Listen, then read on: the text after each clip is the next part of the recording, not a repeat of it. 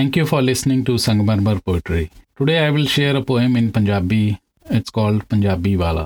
It is dedicated to 900 years of Punjab history and culture, especially Punjabi language.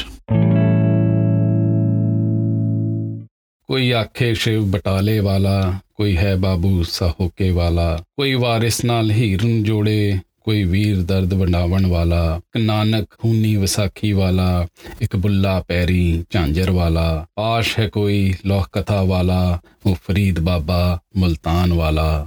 ਇੱਕ ਅਮਰਤਾ ਪ੍ਰੀਤਮ ਆਖੇ ਰੂਹ ਦੀ ਪੀੜ ਵਿਖਾਵਣ ਵਾਲਾ, ਉਹ ਪਾਤਰ ਪਤਝੜ ਦੀ ਪੰਜੇਬ ਵਾਲਾ। ਕਦੇ ਆਲਮ ਲੋਹਾਰ ਹੈ ਚਿਮਟੇ ਵਾਲਾ ਯਮਲਾ ਜੱਟ ਹੈ ਪਿਆਰ ਖੱਟਣ ਵਾਲਾ, ਹੋਵੇ ਮਸੂਦ ਅਨਵਰ ਮਖੌਲਾਂ ਵਾਲਾ। ਕੋਈ ਸਹਿਬਾਂ ਦਾ ਦਰਦ ਵੰਡਾਵੇ, ਕੋਈ ਹੈ ਨਿਰਾ ਪ੍ਰੀਤਾਂ ਵਾਲਾ। ਦਾਲ ਚੌਲ ਦੀ ਖਿਚੜੀ ਵਾਲਾ, ਇੱਕ ਕਾਂਚੜੀ ਦੀਆਂ ਬਾਤਾਂ ਵਾਲਾ। ਪੰਜਾਬੀ ਦੀ ਇਸ ਬੋਲੀ ਨੂੰ ਅੱਖਰ ਅੱਖਰ ਜੋੜਨ ਵਾਲਾ 12ਵੀਂ ਤੋਂ 21ਵੀਂ ਆ ਗਈ 21ਵੀਂ ਸਦੀ ਵੀ ਲੰਘ ਜਾਊ। ਇਸ ਬੋਲੀ ਨੂੰ ਹਰ ਸਦੀ ਵਿੱਚ ਮਿਲ ਜੂ ਅੱਖਰ ਦੇ ਮੋਤੀ ਪਰੋਵਣ ਵਾਲਾ। ਚੜਦੇ ਤੋਂ ਲਹਿੰਦੇ ਪੰਜਾਬ ਦੀ ਸ਼ੋਭਾ ਬੜੀ ਵਧਾਵਣ ਵਾਲਾ। ਇਸ ਮਿੱਠੀ ਪੰਜਾਬੀ ਬੋਲੀ ਦਾ ਸੁਚੱਜਾ ਮੁੱਲ ਪਾਵਣ ਵਾਲਾ।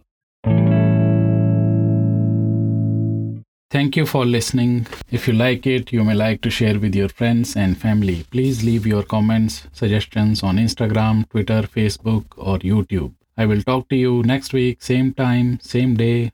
Till then, hope and peace.